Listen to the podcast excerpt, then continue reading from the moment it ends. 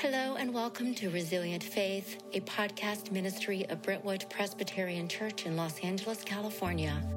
I'm Janice McQueen Ward, the worship elder at BPC, and I want to welcome and thank you for being here with us.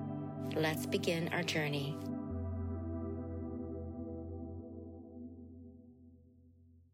Hear these words from the very beginning of John's Gospel.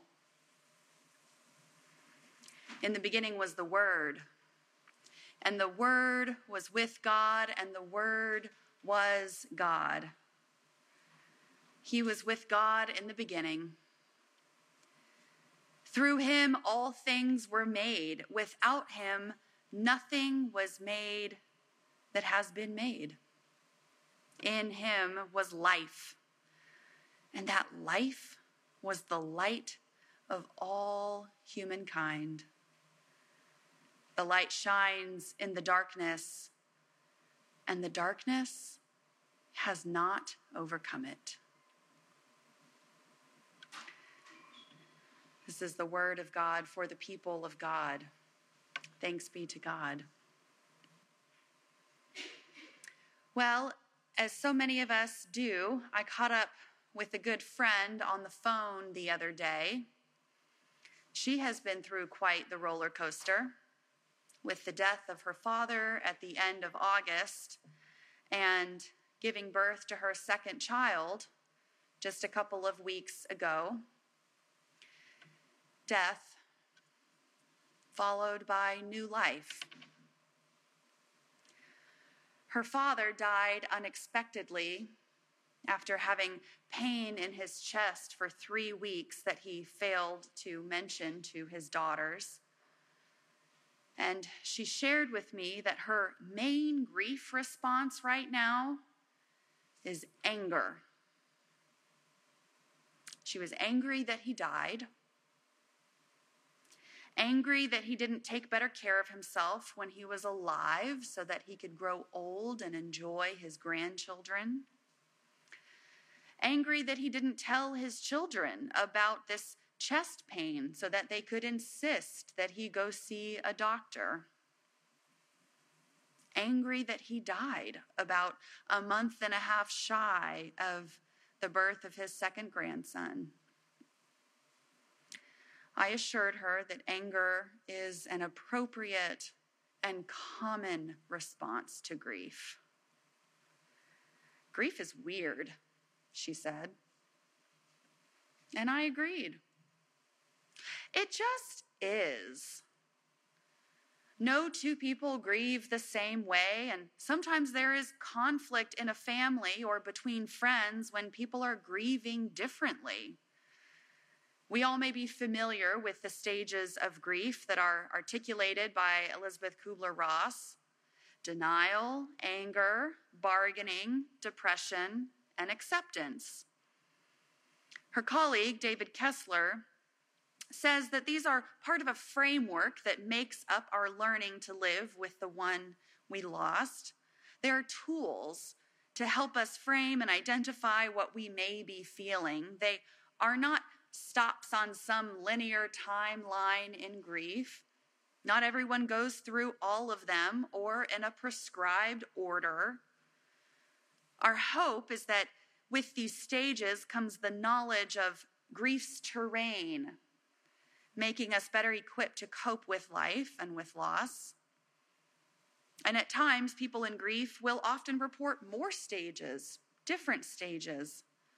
Just remember your grief is as unique as you are. And we grieve not just for the death of loved ones, but also for many of life's major transitions. I remember my own first devastating heartbreak in my early 20s. And my mother suggested I go see a counselor for grief. But nobody died, I said. But it's still grief, she said. She was right. When we lose jobs, when we move houses, when we say goodbye to routines or patterns or physical abilities, going through major life transitions, when we encounter physical limits to our ability to do things we used to do when we were younger, there's often grief, change, even when it is good or necessary. Often inadvertently brings grief alongside. The summer of 2012, I moved from Chicago to San Francisco to start seminary. And everything in my life changed at the exact same time. I went from having a full time job to being a graduate student, from partnered to single, from having friends to knowing nobody, from living in a familiar city that I loved to a totally unfamiliar place. I did an epic road trip with a friend of mine, and she had a rule that I couldn't drive and cry at the same time. We drove to the house that I was going to be living in, and my mom had flown in earlier that day, so we met her there. And the room I was going to be moving into was filthy like dust, spiders, spider webs.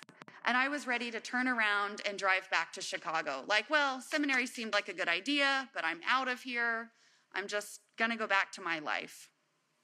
So the three of us went to lunch, my friend, my mom, and I. And I found out later that when I went to the bathroom, my mom looked at my friend and said, Now, how is she doing? Really? And my friend looked at her and said, Carol, I'm going to need you to be real optimistic about the house.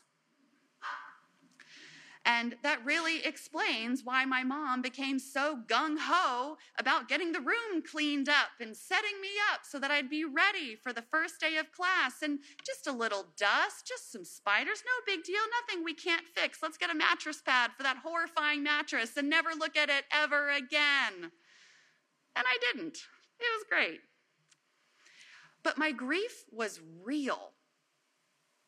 You know those days where you count days? You know those, it's actually more like weeks and months where you count days by days you didn't cry.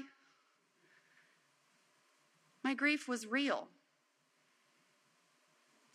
I was on the phone with a good friend from seminary, somebody I wouldn't have met if I hadn't gone on that epic adventure, followed God's call on my life. I was telling him about our service today, and he told me that the words grief, gravity, and grave all have the same root etymology.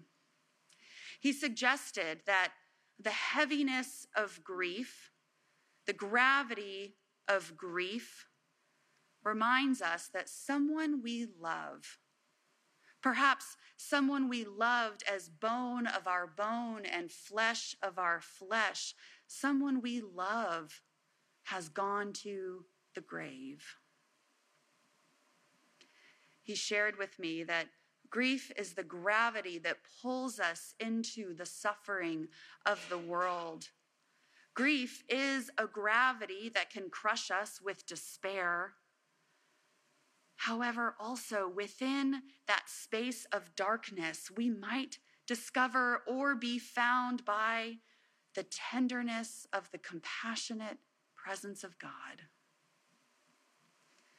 That tenderness kindles a radiance, radiance, a living light that commingles with the darkness, even though the darkness doesn't understand it.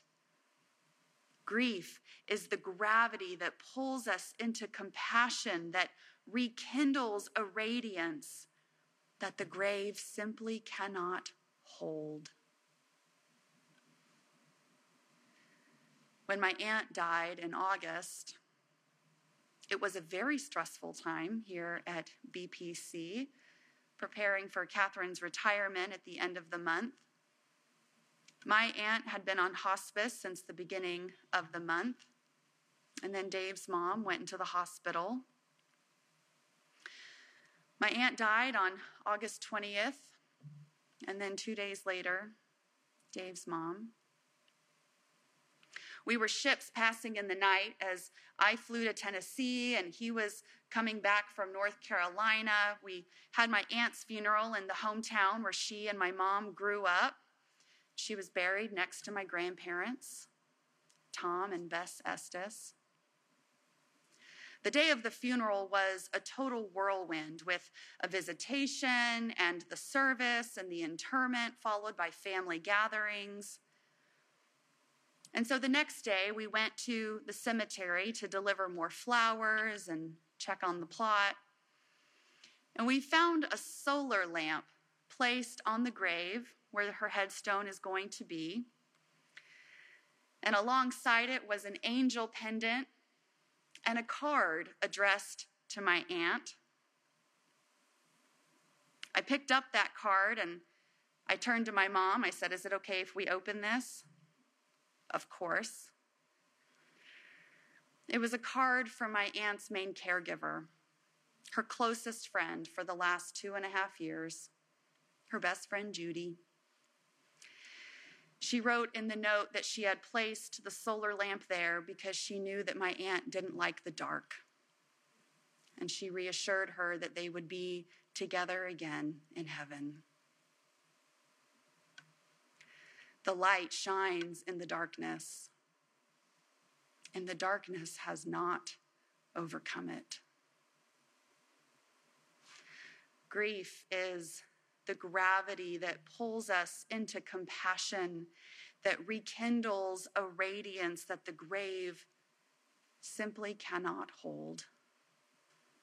Perhaps this is why our hope springs eternal even in the face of death. Because we worship a God who conquered the grave. Because our grief is proof that we have loved fully and deeply? Because the grave cannot hold the radiance of our God. And we love anyway, even in the face of grief and loss.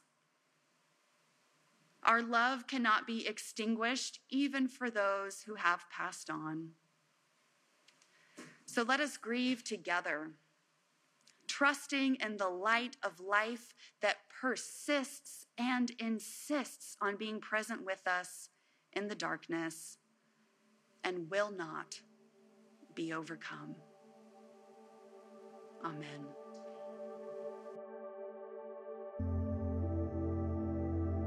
We are so grateful you have joined us and hope this episode helped fuel your mind, body, and soul.